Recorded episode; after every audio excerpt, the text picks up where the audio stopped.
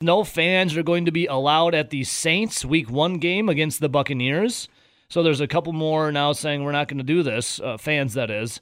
But then on the flip side, America's team, Jerry Jones, he says they have plans to play in front of fans in 2020. That AT&T Stadium will be 50% full and they're going to go through with it. I think Jerry Jones is the last holdout of having fans in the stands. Didn't in the he have some comments about ventilation systems that they had in place? Yeah, I'm he serious. That he he did. he had comments about how that would keep people safe. I thought he even talked about not sending sending out ticket. No, they're not doing season tickets in 2020, but they're still going to have fans in the stands. Okay, gotcha. So, so they did cancel season tickets for 2020, but Jerry Jones, owner Jerry Jones, made it clear that they will have fans in the stand. See, I just thought it was funny because he mentioned some ventilation system that RJ that would help keep people safe. yeah. But then I was remembering, do you remember when all the COVID stuff started where the people were like stuck on those cruise ships? yeah. Mm-hmm. Like right at the beginning? Do you remember they were complaining because they said the ventilation system helped spread it? Yeah. Oh, yeah. Yeah, getting the ships. But again, science changes every other day these days, so I don't know what to believe. Well, when it first started, the, the the Surgeon General came out and say, "People don't buy masks. They don't do anything."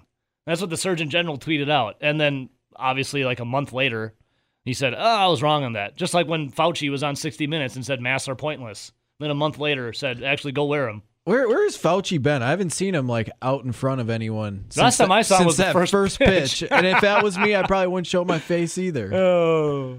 How can anyone throw a baseball that bad? Did you know Ask that? 50 Cent.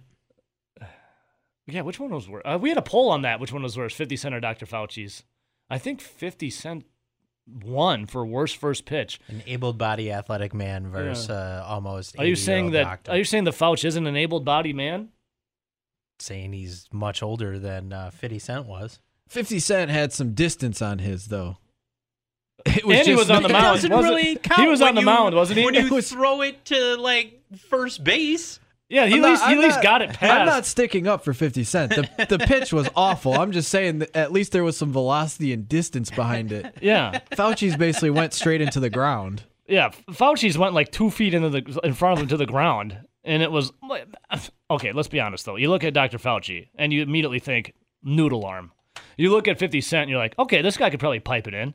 50 Cent, I'm watching this video right now. He stood on the mound, and he at least got it. Now I know it didn't get to the catcher, but he got it past the catcher if it would have went straight.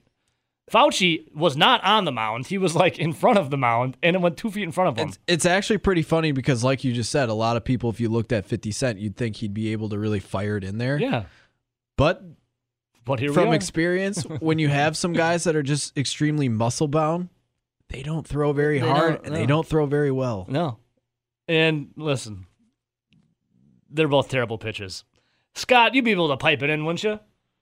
Well, you you haven't uh, seen me pitch. I, I play slow pitch. Good morning, guys. Hey, good morning, Morning, Scott. Scott. Love you guys. Much love. Hey, first of all, Even I have Nelson a, won't say it, but he knows. He knows deep down he loves you. I have a uh, bad shoulder.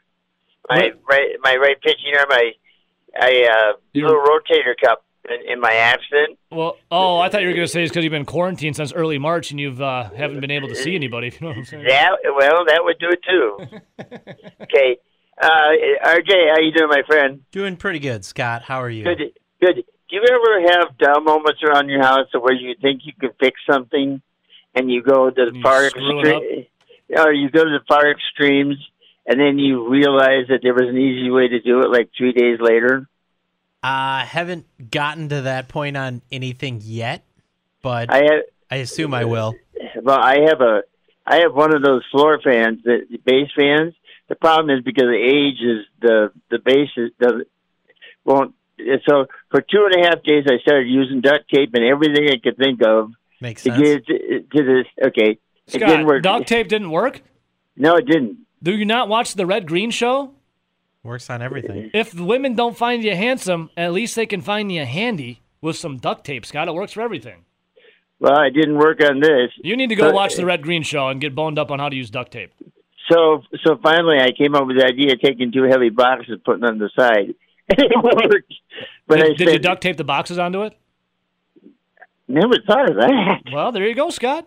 But, Again, uh, if the women don't find you handsome, they can at least find you handy. friend of mine is a IT engineer, and I I was fixing something a while back, and the, he says to me, he says he started talking geek. You know what I mean by geek? It's like like You're like this, like, Yeah, I think uh, over here your uh, rotary girder should have been plugged into your plastical Yes. engineer. yes. Well, the thing is, is he he knows I don't understand that. So at nine thirty at night, I'm calling him, and he says, "Why are you trying to fix this at nine thirty at night?" And I said, "I have no idea." So the next morning, it was fine. So my point is, yeah, I, I point? think. Well, my point is, when you get older, you get stubborn, and what happens is people tell you the obvious answers. and you don't want to listen. Yeah, and what's worse is, and you think I just spent three years, days of my life doing absolutely nothing. Yeah, well, you know, we're only living to die, Scott. We're just one Yeah. foot closer to the grave, one inch closer to the grave every time, every minute. Who did the song? That was yesterday. Oof, that was yesterday. But That's yesterday's uh, ooh, gone. That's foreigner. Very good.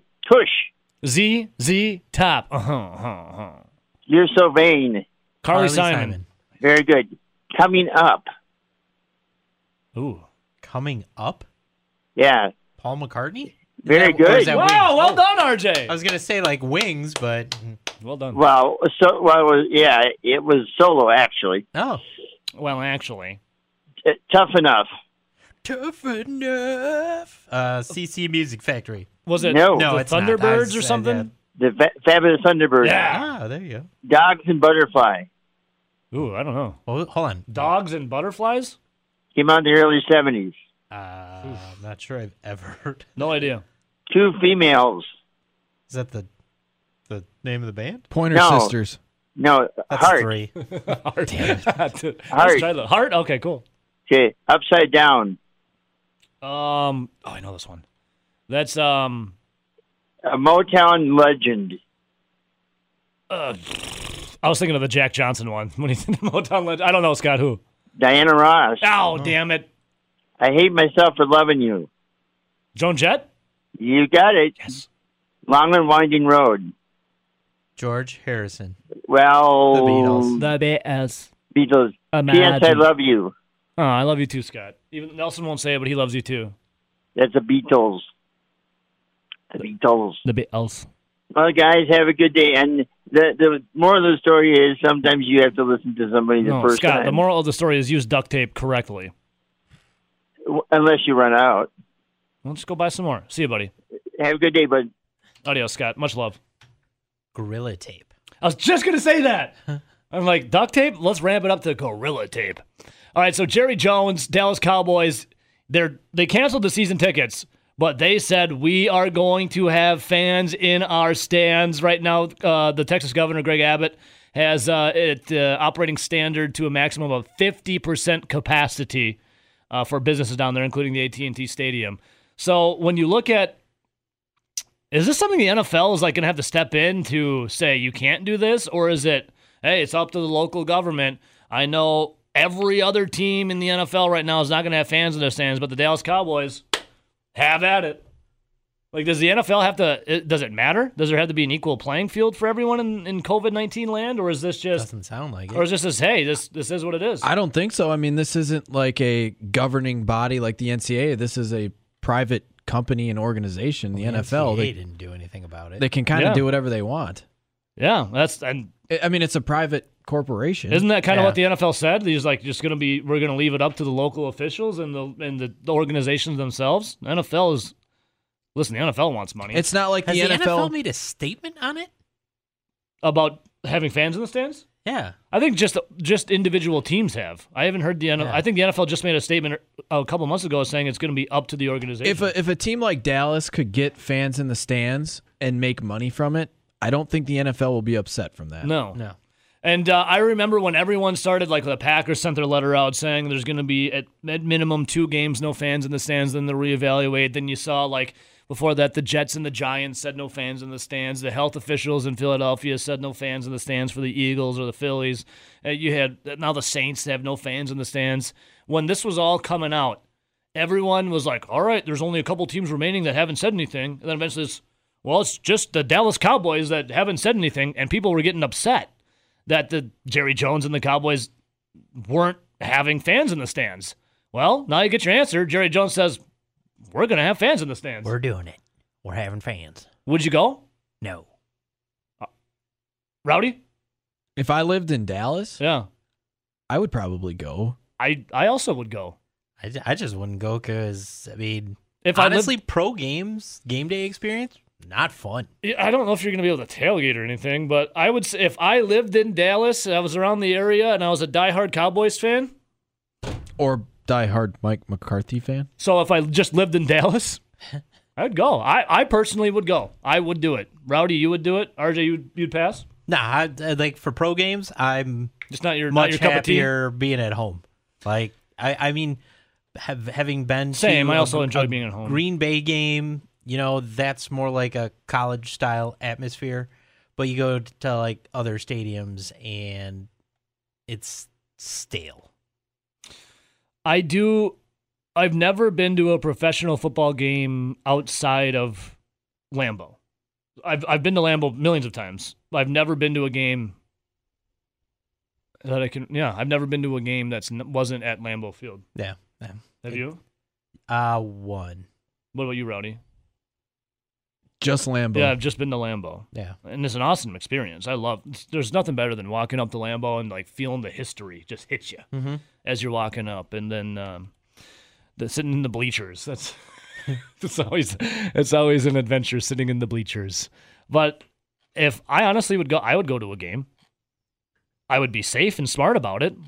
Per usual, though, it's not like before COVID nineteen. I was off licking door handles and coughing in people's faces and Yes, you were. and uh, you know scooting my ass on the bathroom floor or something like I was a dog or a cat. but Yeah, worms. people treat you like people treat each other now like they're they're idiots and they don't know how to wash their hands, you know, and and, and know how to properly socially like I've done that my whole life. Before we talk about how difficult it's going to be for Brian Gutekunst and whatnot, I see the Dallas Cowboys. They they signed they signed the guy that I wanted the Packers sign, Everson Griffen. It was like one year, six million dollars. Could the Packers not have done that? Oh no, the cap room was there. It, it, again, Evo, I, I scratch my head, and I, I've I've done this since Ted Thompson took over as general manager, and and and every year we get to August, and there's a handful of guys sitting on the street, and their prices absolutely plummeted from what you thought it would have been back in March when unrestricted free agency begins, and. Griffen is one of those guys this year. You know, Clowney's one of these guys whose whose market value absolutely plummeted. Uh, you know, Jadeveon from from the Texans then to Seattle, and I mean, Evo. they- They're. I think I'd have to look at the number. I think the last time I looked, it was right around eleven that they were under the cap, and um, you know, I, I I totally get that there's uncertainty for the future. Nobody knows what next year's salary cap is going to look like based on how this year plays itself out. I mean, there's going to be these remarkable revenue losses, like like you mentioned earlier, with no fans in the stands, and um, you know wh- whether this cap drops dramatically in in 2021 or they spread it out over a 10 year period or something like that. I, I think we all know that the 200 to 205 or 210 million dollar salary cap that we were anticipating is probably not going to happen.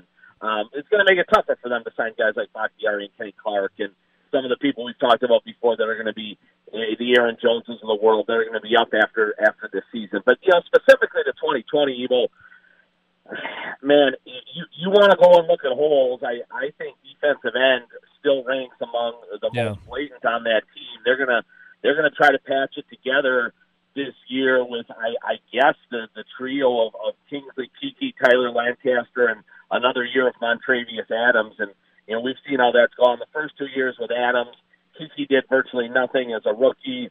You know I think he played about five or six percent of the snaps, and and and then you're talking Tyler Lancaster, an undrafted kid who who tries hard, but let's be honest, he, he, he's overmatched on a lot of Sundays. Just pop in the tape of the 49er NFC Championship game. So I know Griffen would have made to me Evo perfect sense. I, I know there's some character things and some some other issues that there always are with with some of these guys that are still floating around in August. Um, you've, you've got some issues and some questions on them. Otherwise, they would have been gobbled up in March. But but this is a guy, Evo. I think that would have made some real sense for that defense. Yeah, Rob Reischel joining us right now, Forbes.com. You can follow him on Twitter as well at Rob Reischel. Robbie, all right, so obviously I don't have to remind you or anyone else about COVID 19 and what it's doing to life as we know it, making a lot of things difficult. Speaking of difficult, Brian Gutekunst, since the Big Ten, there's no football, Pac 12, there's no football, they might go to spring. At the SEC, the ACC, the Big 12 still moving forward as of right now. What the, if there's a football season, college football season in spring? What the hell's going to happen with the draft, and how's that going to affect Brian Gutekunst? Well, it's going to make his life really, really hard, isn't it? I mean, may, may, maybe we'll maybe we'll have a draft in April, Evo, where the only people we see drafted are kids from the SEC, the the Big Twelve, and the ACC. And and, and I'm kidding there, obviously, but it's going to be. Uh, let's be honest, people. I mean, unless something. I mean, I, I think honestly, people, unless there's a death or something that dramatic, uh, the SEC is going to play football. Yeah. Um, and that's just how they roll. And and I think the ACC and the Big Twelve are, are going to stay stay in this poker game as long as the SEC is in the game. And and so you're going to have those three conferences.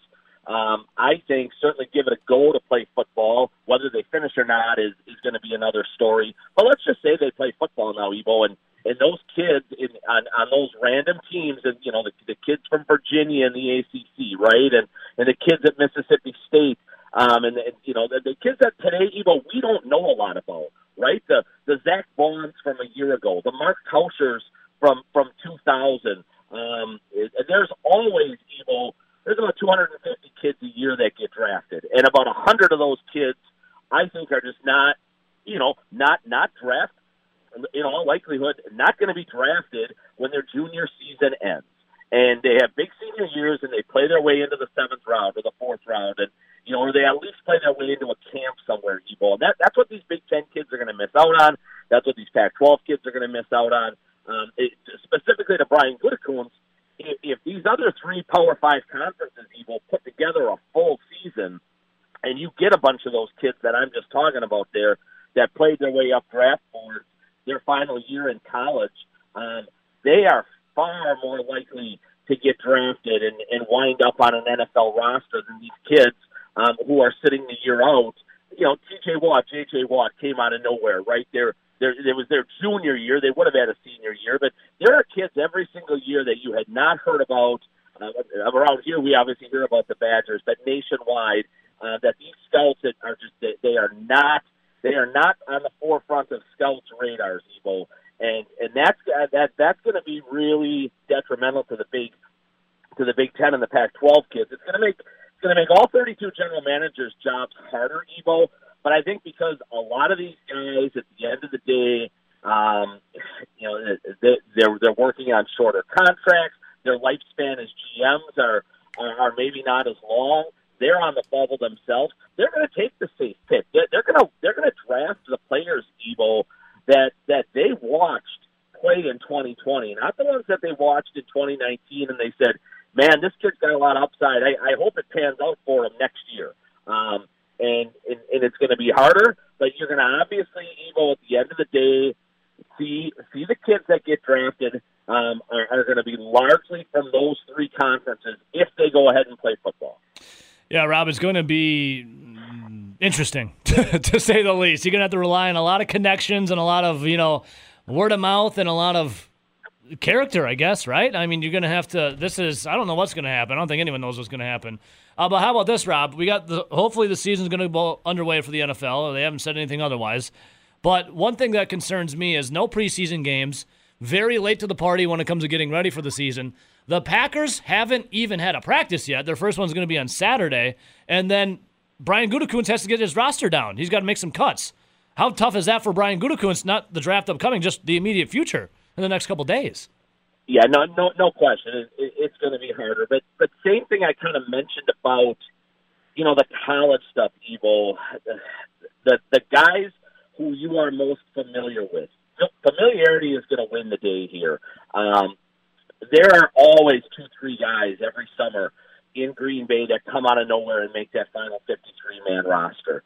Um, you you may not see that, or, you, or you won't certainly see as many um, this year. Ted Thompson loved to keep three or four undrafted free agents every single summer, um, and, and and and hope it wound up working for the best. And a lot of times it did. I mean, the Sam Shields of the world, Tramon Williams was an undrafted guy. I mean, some of these some of these guys really do wind up panning out, and and and and they make their move and they kind of make their hay in the summer, Evo, and and and all these young guys that are that have come into Green Bay now, um, the undrafted guys, the guys that you know, let's let's just say the bottom twenty on the roster, or, you know, who, who are really hoping to make a splash in training camp, and then in those preseason games and under the lights and family night, they are not going to have the same opportunity clearly that they they've had in past years. Now Matt LaFleur has talked about installing post practice kind of drills and. Mm-hmm. Um, simulated kind of game activity for some of these guys to get those chances. But but Evo, I mean, the practice squad is larger this year. It's 16.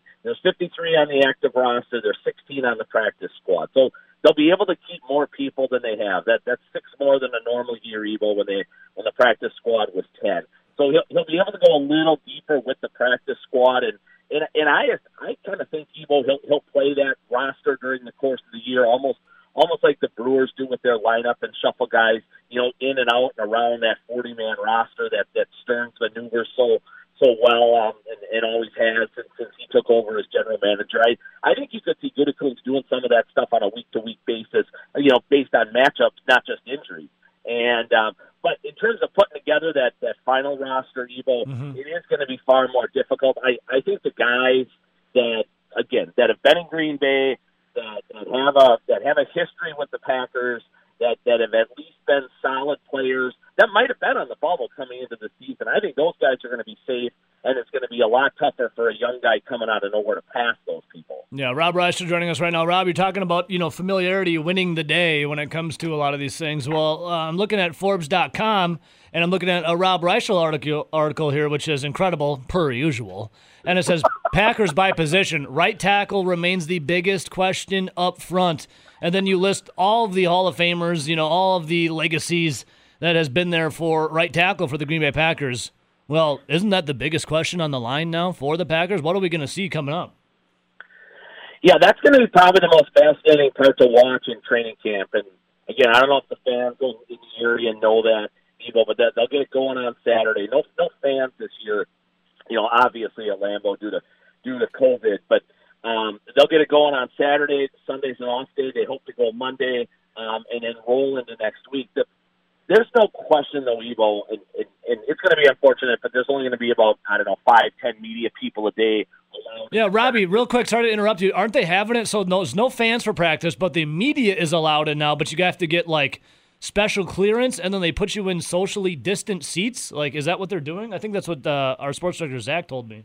Yeah, that's exactly what they're doing, and, and they're going to, you know, on, I, I would say even on an average day in, in Green Bay in the in the summer, there's the better part of 100 media members. You're talking TV, radio, print journalism, internet guys, and, all the Packers.com guys. You know, you, you, there are days you might be in excess of 101 national guys um, are on the scene, and and I it, it, it appears it'll be maybe in the range of, of five, maybe ten a day. You, you've got to kind of request uh, a couple days ahead of time right now. Evo, they're going to rotate it from media outlets. So, you know, I I used to just kind of go over Evo any day I, you know, any day and any time I wanted, whatever fit the schedule, and, and that that would be a huge part of my summer. I take a take a couple weeks and obviously go to training camp and um, on, on, a, on a daily basis. That won't be the case this year. Even if you want to go three, four, five, six days in a row, um, you you might go one of those days this particular year. And, and I get it. That's the world we're living in. Yeah.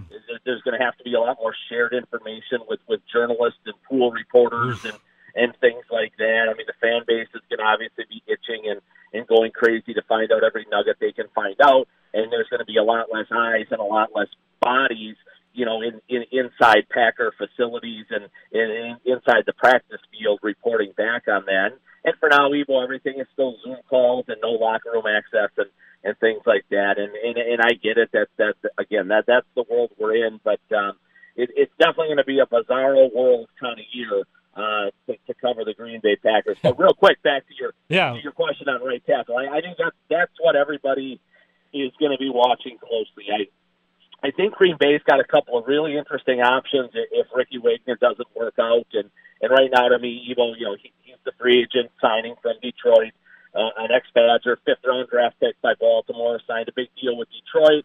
Uh, his play with the Lions really started to slip a year ago, and the Lions released him this offseason. The Packers signed him to replace Brian Bulaga. Um, I think it's 50-50 that that works out. Evo, if it doesn't, I think Billy Turner's got a chance to probably be a better right tackle than he was a right guard, and Lane Taylor is waiting there to play right guard. So it's it's going to be fascinating, really, Evo, to watch how the right side of that line plays itself out. Um, if, if, if they struggle over there uh, on that side, it, it's going to be very problematic for a quarterback who's getting up there in years. If they get that solved, though, Evo, the left side of the line is terrific. I mean, the Bakhtiari, Elgton Jenkins combo, I think, is as good as any on the left side in football. Corey Linsley's in a contract year. Um, he's a top eight center in the NFL. So you're, you're completely set, Evo, at those other three positions. Green Bay's just got to get the right side of that line fit.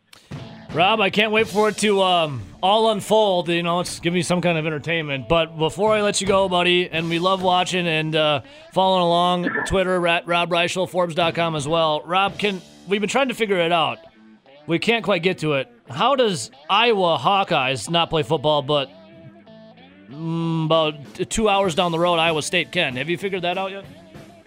It's all leadership at the top, isn't it, Evo? It all comes back to conferences and conference commissioners and and eh, you know, hey, Iowa had a remarkable summer, didn't they? With on, on the prep level, I, I think ninety four percent of their the sports that they played were, were uninterrupted. They, they got they got all their stuff in Yeah. from, a, from a high school perspective. I mean, I think I think through the Midwest they've been a model for a lot of a lot of the uh, you know the, the various organizations that lead high school branches through the Midwest. So I mean, the, the numbers in Iowa, I think, Evo, I'd have to go check, but I, I, I'm pretty sure that they're, they're very low.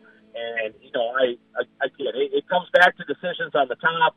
Iowa's obviously locked in, you know, with, with a commissioner that, that elected not to go forward, and Iowa State is the opposite. So, yeah, it's, it's, it, it's certainly interesting, though, Evo. Let's, let's just stay with that word for now. Very interesting, Rob. Hey, we Yeah, appreciate your time, Robbie. Glad you could join us an hour early today. Always love you on these airwaves. You have a good day, buddy. I appreciate you sneaking me in early. Have a See- good day. see ya, Robbie. Bye. There he is, Rob Reischel, Forbes.com. Follow him on Twitter at Rob Reischel. 12 to 2. It was over in the second inning. Eric Lauer got just tuned up. Rob, do you want to do me a favor? Could you grab the phone? I don't want it to be Charlie. Yeah, but real quick, you Yeah. were talking about how the Brewers just got absolutely smoked, and no doubt when it's twelve to nothing at one point. But uh, yeah, I was trying to stream it You missed all the because I. I Well, now the- have the, Twins ability. Yeah, I now have the ability to stream it on Fox Sports Go Yeah. app. But then again, we've talked about this quite a bit. My internet connection's normally not the fastest, so it's hit or miss when I'm going to get a good stream. Yeah, you're the product of Country Blumpkin.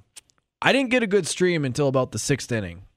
But let's just say I was all right with the stream Hey, being slow last night. Come the sixth inning, though, the Brewers got two runs. They got two on the board, baby. So you tuned in right at the right time, I guess, for the Brewers when uh, Urias singled to left and uh, what Sogard Sogard started it off with uh, what he hit a double, I think, and it was uh, for some reason I watched the whole game. I usually try to watch uh, the whole game, even if it isn't a huge blowout.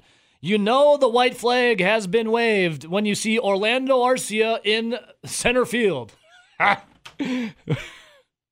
Is it? Yeah, I knew it was Charlie. Uh, When you got Orlando Arcia in center field, there's the white flag. Or I know it was, or Would maybe you say that or Jedd Gyorko pitching? Well, I was going to say Jedd Gyorko pitching in the ninth, but that's the ninth inning. Brewers were down twelve to two. The, the the flag was already waved. But what what is more I mean, it- head scratching you, Jedd Gyorko pitching Orlando Arcia in center field? Orlando Arcia in center field.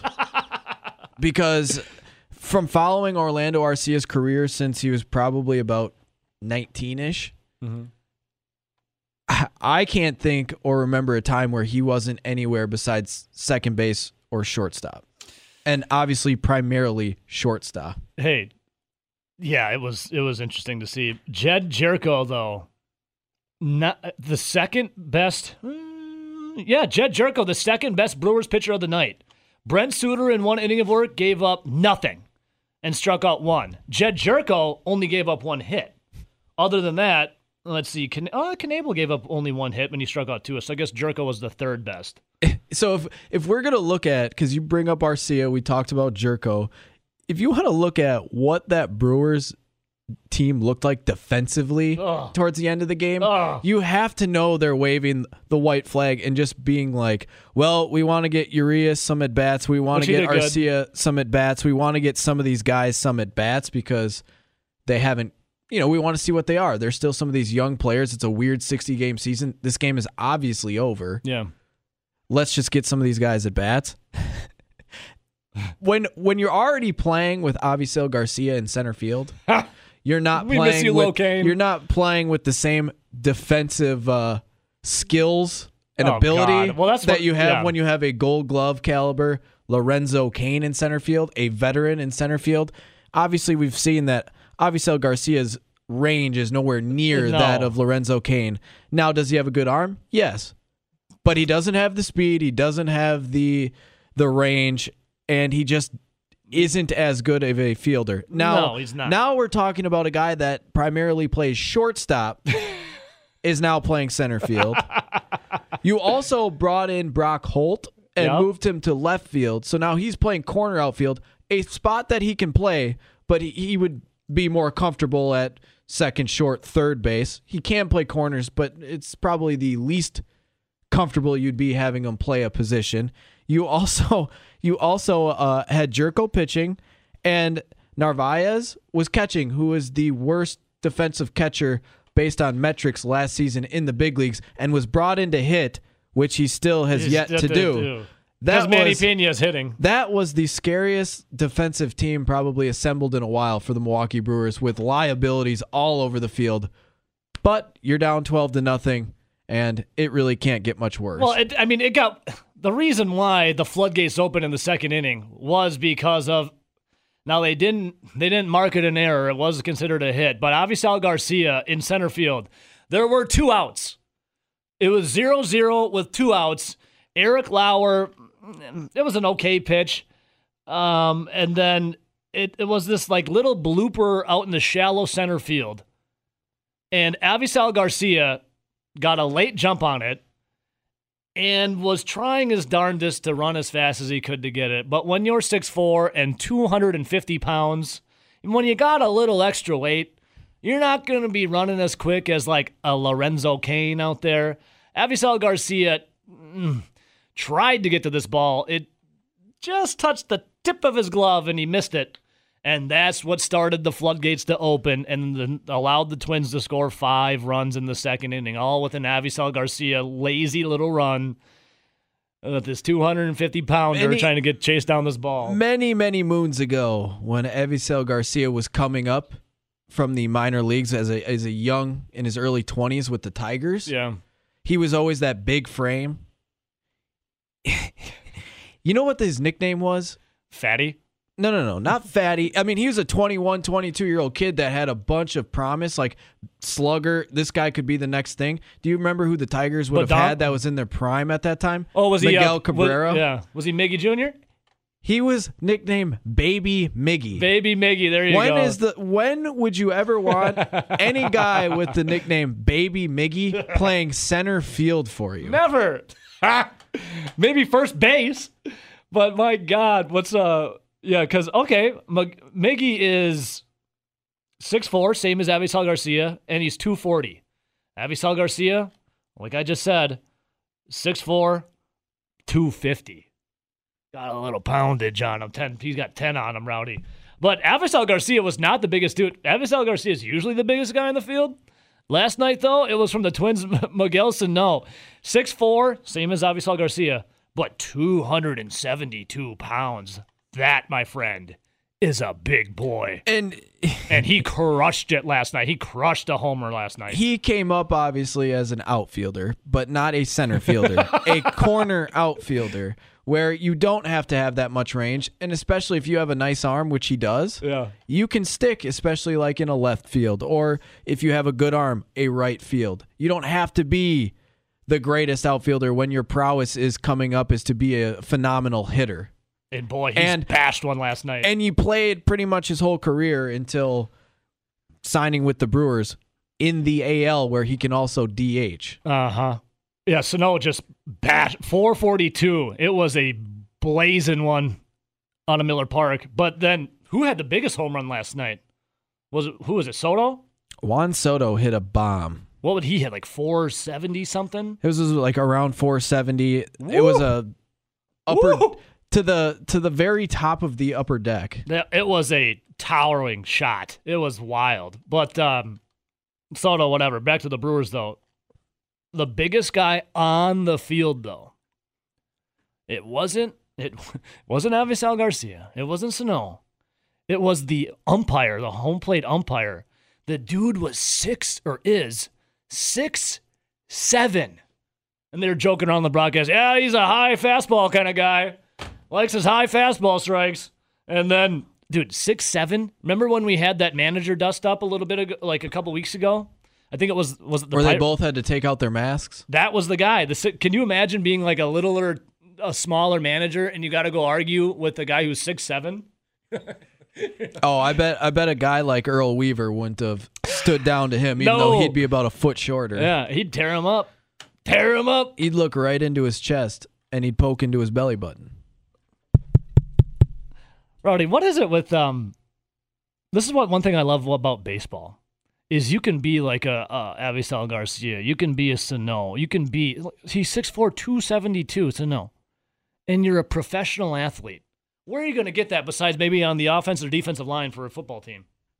You can just be some huge individual, and you're out there just balling in your own way, Well, I mean, it's all about hand-eye coordination. right? These guys are They know how to get that food No from the plate to their mouth. even if they're 6'4", 240, their hand-eye coordination is is that's what makes a World pro. class. Yeah, that's what makes them a pro. like y- you can almost eliminate yourself from being a major league baseball player if you just don't even have the eye vision. Yeah. I got to look up the heaviest ML Major League Baseball players ever. Now, I'm not I'm not saying that uh, you're there's no chance you can be a major league baseball player if your your vision's not 20/20 or better. Mm-hmm. But, but the average major league baseball player's vision is 2012. That's insane. Yeah, they're like eagles. Yeah. They're like hawks. That's nuts. How do you how do you do that? Is just you're blessed with good genes? You eat a lot of carrots? Like what's the what is it? It's why you have as a human being you have world-class talents. and that hand-eye coordination is a thing of beauty. You must have hand-eye coordination. You must have great vision. An, an arm. And just think if you're like a big boy like some of these guys, d- just think how much better you got to be just because you're just huge, but you can mash the ball. That's why if you're a big guy that's not a DH, like, I mean, in years past, obviously, because there's the universal DH now, if you were a big boy in the NL, the fact that you were a professional athlete and you still had to play the field was, was pretty impressive. What do you like more, the fat first baseman or the fat pitcher? Oh, fat pitcher for sure. All day. All day. Bartolo Colon. My man. Is he still looking for a job? I think so. I still want the Brewers to get him. And then they could use something. Yeah, the big sexy Bartolo Colon is a professional baseball pitcher for Acereros de Monclova of the Mexican League. That was his last stop. He's got two. He got. He has two families to support. We got to get that guy back to the bigs, Rowdy. I think it's all over for Big Sexy. You think so? Yeah, he signed February fourteenth, twenty twenty, in Mexico. At age 47, I think it's all over. He's got a lot of mouths to feed, Rowdy, and his own. You- You think you think that a guy that's going to be uh, unemployed is going to keep that big sexy nickname moniker without getting any revenue money flowing in? Boy's got to play.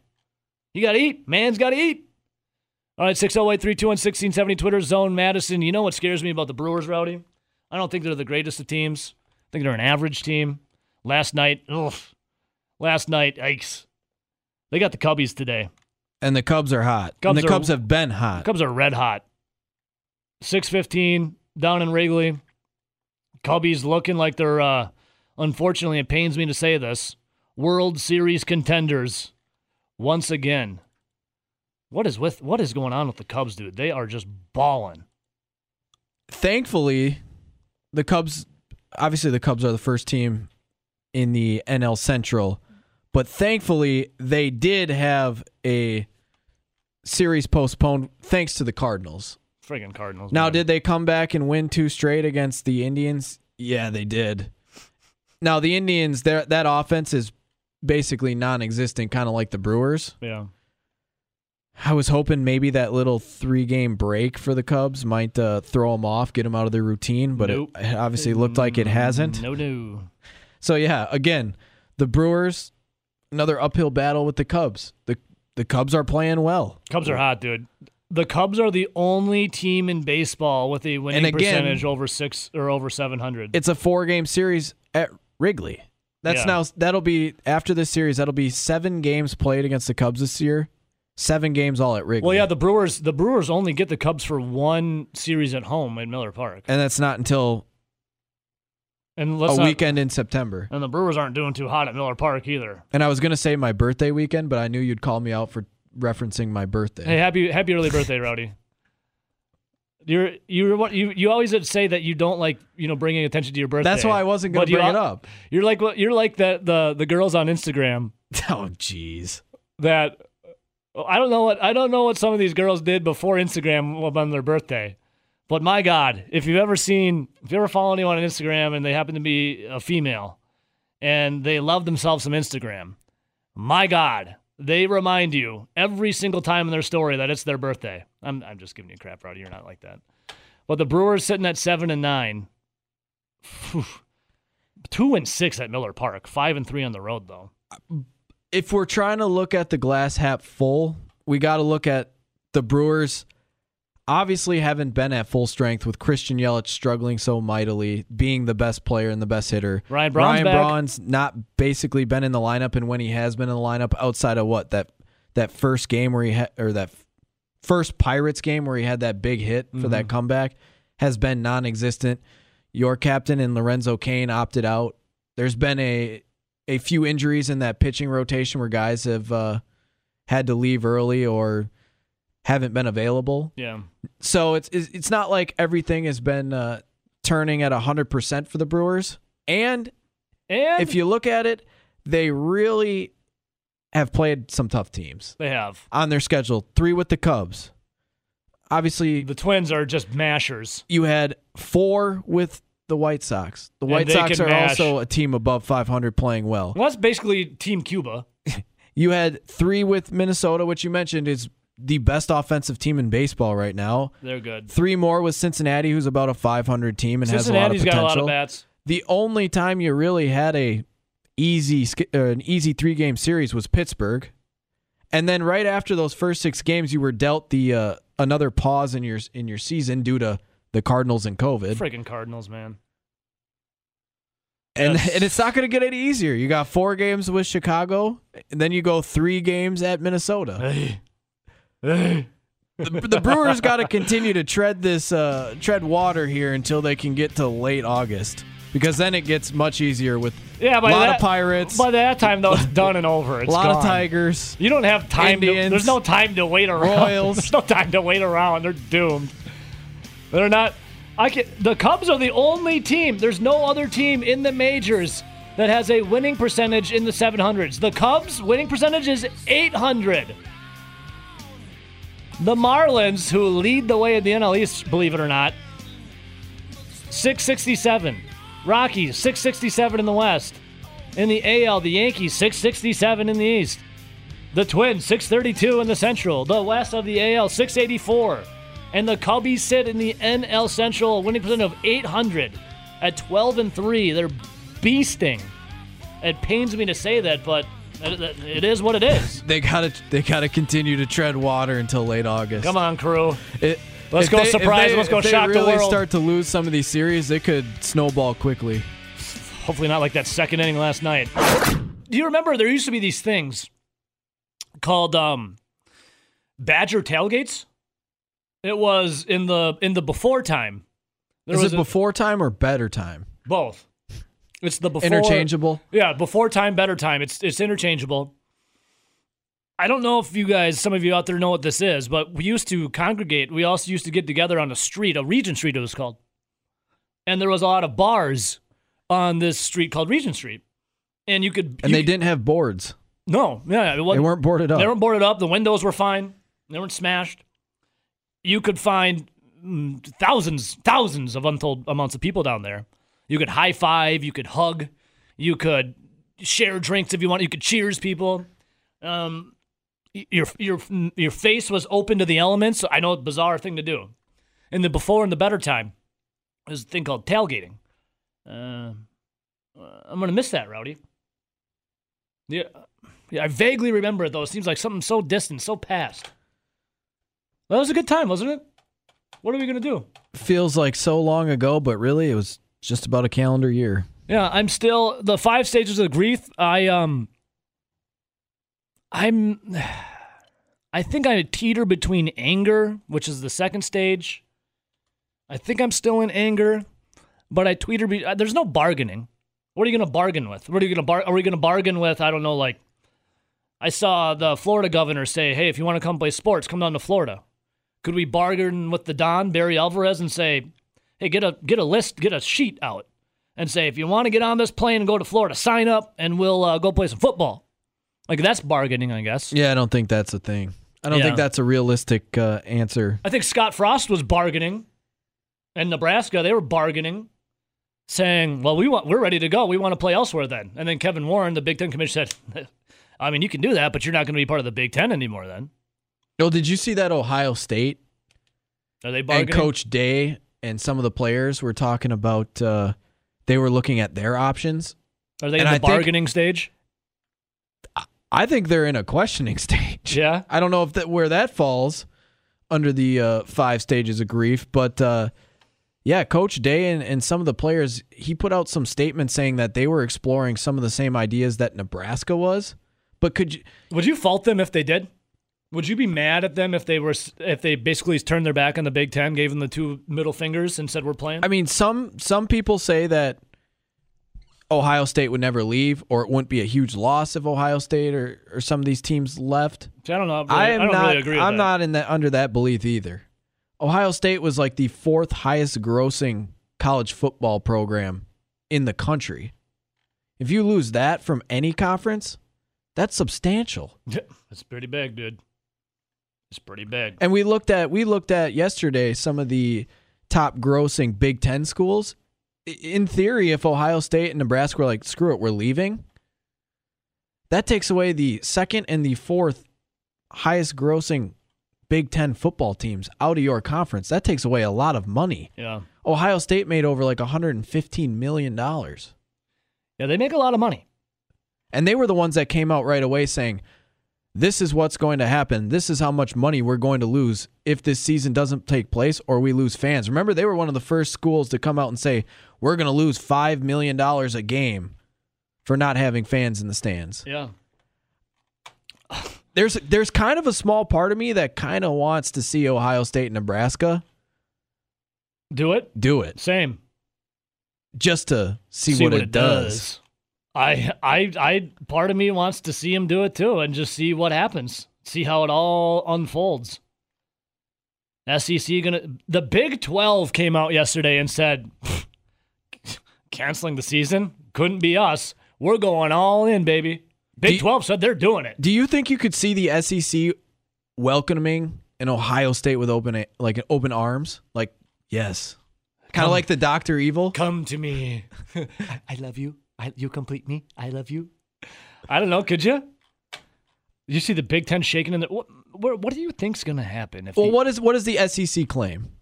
that they are the the They're creme the de la creme. They're the premier- primo conference. Why would you not entertain having a team like Ohio State join it? Who is the Big Ten representative almost every Ohio single State. year in the college football playoff when the Big Ten qualifies outside of one year with Michigan State? Who, the Ohio State. Who has been to all the national championship games in the past 20 years? The Ohio State.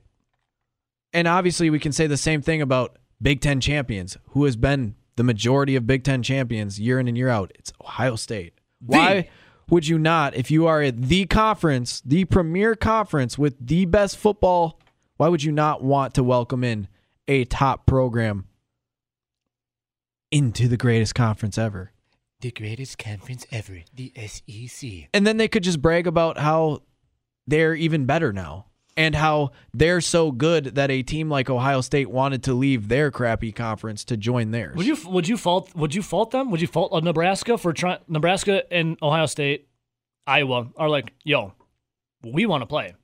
The SEC Well, it's more Nebraska and Ohio, and Iowa being vocal about it. Like, we want to play. when the SEC realigned, man, it's probably years ago now, but when they took on Texas A&M and SE er, and uh, Missouri from the Big 12, Yeah. I would much rather have Nebraska and Ohio State than Texas A&M and, and Missouri. Yeah. like, what do you think of when you think of Missouri football? The only thing I ever think of of them being good is like the Chase Daniel, Jeremy Maclin years, which was like three years, Nice two pull. years. Chase Dan. Yeah. That was a while ago, Like- Rowdy. What do you think of with I mean obviously Texas A&M was is a better program in general but you think of the the Johnny Manziel years. Obviously they have more of a, a history than Missouri does but look at Nebraska and Ohio State. Ohio State's a premier team in the country and Nebraska has the tradition that they still live on now is it an old kind of tiresome tradition yeah but it still brings in Still money. tradition. Did you see? God, I forgot who it was on. Was it ESPN? It was uh, former football player. What the hell if his name? if I'm Ohio State and Nebraska and I can get decently good deals where you know where you might not get 100% of the money you would in the first year of joining a new conference but it was like a reasonable offer and you knew that you were going to lose a 100 million dollars or potentially more it sounds like Ohio State could lose up to 115 120 oh yeah, they're set to lose an insane amount. now if you could get a decent deal where you're even going to make 40 but then you're joining this other conference and then the next few years you would obviously go back to what you kind of made i would really have to consider it There it is. I got it. All right, Rowdy. What do you think of this? Desmond Howard. Desmond Howard was on uh, yesterday uh, on uh, whatever national show he's on. And he went out to say that Scott Frost and Nebraska need to come out and publicly apologize for saying that they wanted to explore their options and play and possibly play elsewhere. That they need to apologize publicly. Scott Frost does to the Big Ten.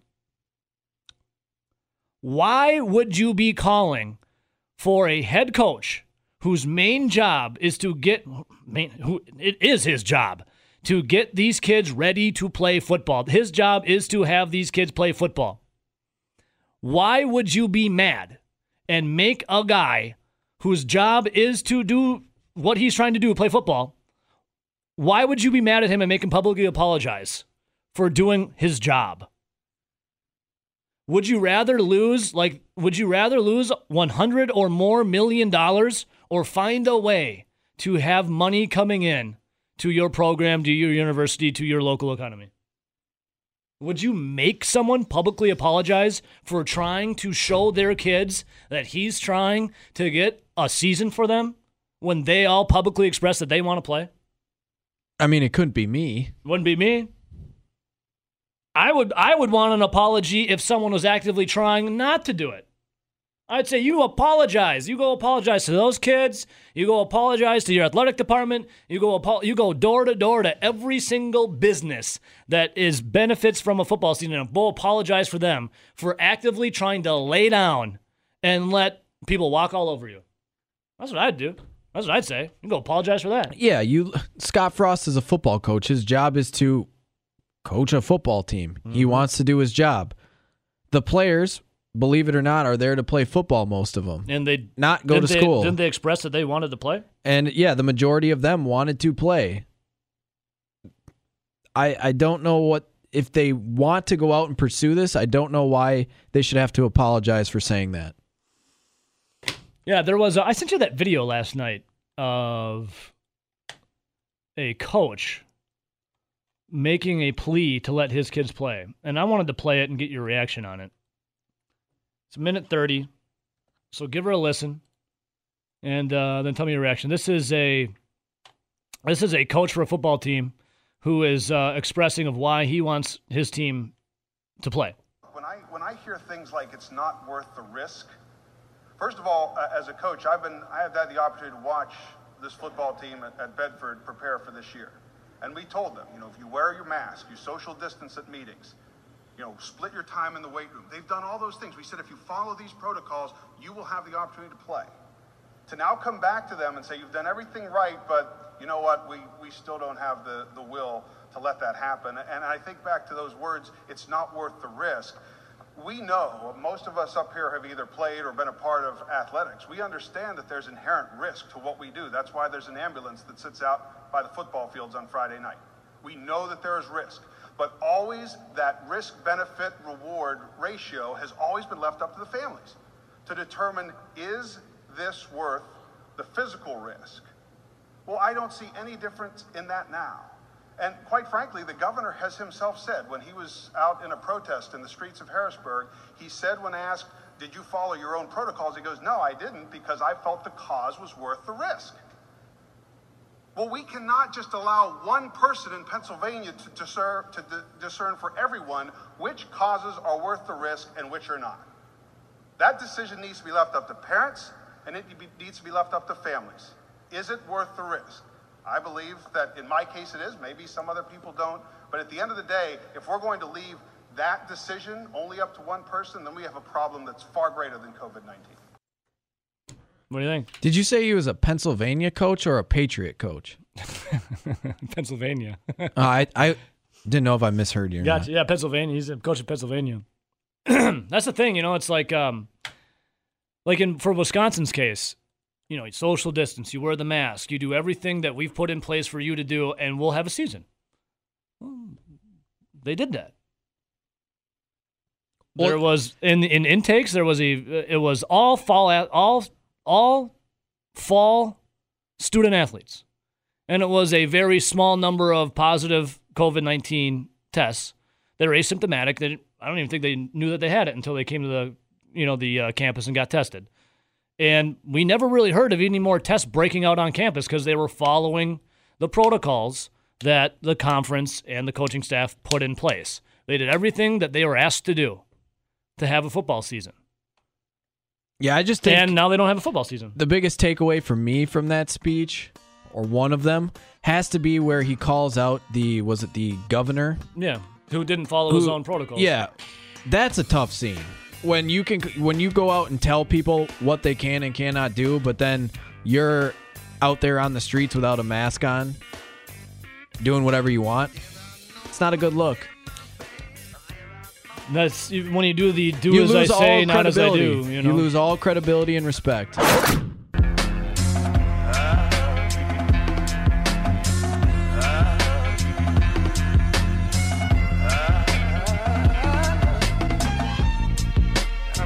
All right. Rowdy with the doomsday scenario. Graham Mertz transfers. Say it again, real quick. Well, I mean, is could he transfer? Would he not start until he's 21, 22? Who knows? Uh, by the way, Charlie just called in. He said he's uh, doesn't have any pants on and he's watching Dennis the Menace while drinking Ice House. I don't know why he uh, felt the need to call us and tell us that. yeah, and but- be thankful we didn't put him on air. yeah, I got it right before we came back on. But speaking of your intro music, That's Kanye. I find you going? You voting I- Kanye 2020? no, I Uh, the find it, birthday- I the birthday it, party? I find it weird. You have all these beats that I would say, yeah, they're pretty decent, but Yeah. then I would say they're also the game. But you'll you'll say no, it's Kanye, no, it's Fifty Cent. But then the two in common are they're both the game. Well, Kanye made that beat, Dreams, featuring Game. And 50 Cent is the reason why you know who the game is because he brought him up and uh, had him initially in G Unit. But I think you need to connect the dots on how they're connected. It's the game. Well, there is no game if there's no 50, and there is no game if having big hits if there's no Kanye. So the game should be thanking Kanye and 50. See how that works? I know. He's, I know he's- my history, Rowdy. I was I was in late middle, early high school when all this was happening. I was very enthralled with music then. I still am, but very, very enthralled with it. So you better be you better tweet 50 Cent right now and say thank you for discovering the game and bringing him up. Because if well, without 50, you don't have the game. As you proclaim the game is harder and better than 50 Cent. Yes, But and I I but would there al- is no game if I there's would no put 50 Cent. all the money in the world that he also he also could throw a better first pitch. I I would definitely put money all the money in the world that the game could throw a better first pitch as well. This has been like a long-standing debate we've had. And then if you look at uh, if you look at Twitch right now, Mitch says if you listen to the game, his bleep is whack for the most part, and Ebo is right. So there you go. Thank you, Mitch. Appreciate that. All right, six zero eight three Wait, now he said Nelson is right about that. Nelly, I uh, mean Mitch. What was Nelson right about? Well, everything. Dude, no, no, no, no. This how, do you think this is our longest standing debate that we've had back and forth since like 17? 50 Cent versus the game? yes. yeah. I mean, when it comes to commercial success, the 50 Cent blows the game out of the water. I do enjoy the game, though. Don't get me wrong. I just, I'm a 50 Cent kind of guy. I remember when uh, In the Club first dropped. I was a freshman in high school, and it was lit, dude. It was wild. I'm like, who is this guy? 50 Cent? He got shot eight times, and he's alive? Dude. Let me go buy that album from Best Buy. Maybe Sam Goody. FYE. Now, now Mitch's comment here talking about how his music is whack. I'm gonna say yeah, some of the albums, but a couple of the the albums are good. I'm not going on on full work, just just his best. Nelson's only a Nelson's not an album guy. The album the albums Nelson owns are are greatest hits. Nelson is a singles kind of guy.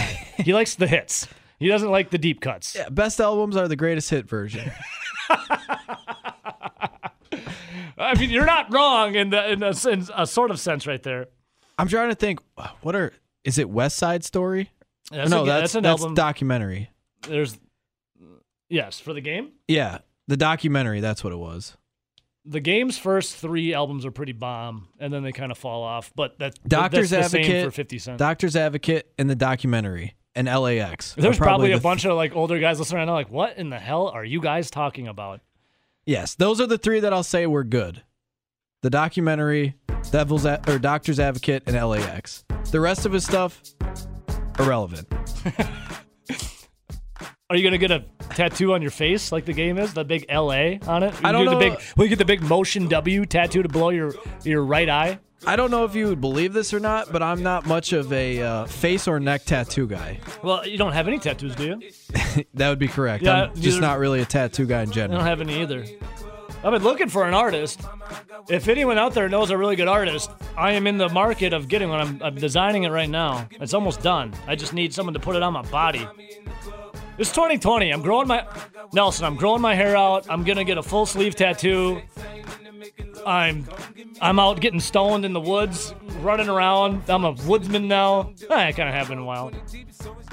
And when I say stone, I mean I'm like taking stones and I'm building a hut out of it.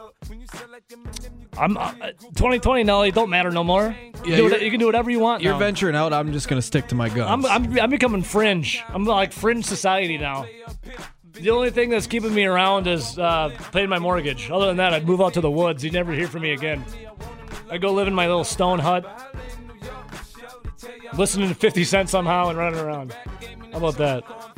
All right, Rowdy, we'll come back, put some finishing touches on the show. You want in the club, 50 Cent? Yeah. yeah, this was like uh, late elementary, early middle school. Yeah. Yeah. Had, Yeah. had no idea what anything meant. Yeah. Here you go. Little wanksta. I used to drive around in my Honda Civic, cruising the main street of Dodgeville, bumping some 50 Cent. in My V6. You're I got a lot of living to do before I die, Rowdy, and I ain't got time to waste. you were probably the exact kid I hated. Yes, I was. I, looking back on it, I thought I was pretty cool, but turns out I wasn't. You're the guy that when they drive by everyone else that was out in the yard, is Like, just look at like, this idiot. That guy is such a douche. God, I hate that kid. I hope he crashes his car and never comes back around. Yeah, it was me sometimes. What What's worse? All right, I grew up in a small town. You grew up a little bigger town than Dodgeville, but still, I would. It's not a Madison. It's Yeah. not a Milwaukee. It's not a suburb. What was worse? The kid that drove around bumping on his stock car stereo system, bumping like 50 Cent or the game, or the kids who would hang out in a gas station parking lot with their pickup truck being total douchebags. Did you have those in Sultan? The, ki- the kids that hung out in, the, in like a gas station parking lot, I wouldn't. I wouldn't. right say, off of Main Street with, No, with it their pickup it, trucks. it wouldn't be at gas station parking lots, but it would be like an empty parking lot. You know, wherever. Yeah. It wasn't necessarily at like a local business. Well, the, the reason why in Dodgeville it was um, it was right off, right on Main Street, right before you got on Main Street. That's where the gas station still is, and they had a pretty big parking lot. And the, the these there's always like the the good old boys, the redneck boys. They would sit there in their two pickup trucks and then go chase people around if they if you gave them a weird eye. Yeah, like or I- you had the kids that were like bumping like the gangster rap, even though they're little nerd Poindexters cruising around Main Street. You had the two factions. yes. Which one was more annoying? For me, I would go with the the little The crappy annoying- loud cars. Yeah. Just because the that other faction, like I said, it wasn't at main businesses. They didn't, they didn't bother me. All right, here we'll take you out with some game. This is here's the game featuring 50 Cent. We'll bridge the gap. We'll meet in the middle, Rowdy. How's that sound? Let's see. Yeah. Now if now if the other faction was Oh, located, here I'll say this when it comes to the factions: the kid, the Poindexter bumping the gangster rap, which I may or may not have fell victim to that. Those were the those are the kids I didn't like because the kids hanging on the pickup trucks, they always had the older kids that would buy beer for you, so you, they go get buy beer for me. So, I didn't mind them. So my buddy used in the summer used to work for the city. Yeah. He texts me, he goes, "The truck boys hung out at Mant Park. I know because I had to clean up their sh." so I think I know which one he's voting for. Uh, No, I didn't have to vo- clean any parks, so uh, it didn't bug me at the all. The good old boys in the truck growing up in high school, they always had the older friend that could buy him beer. The little nerds driving around bumping gangster rap, which I fell victim to. We didn't have the hookups to get the people to give you the beer, but maybe you had the weed hookup.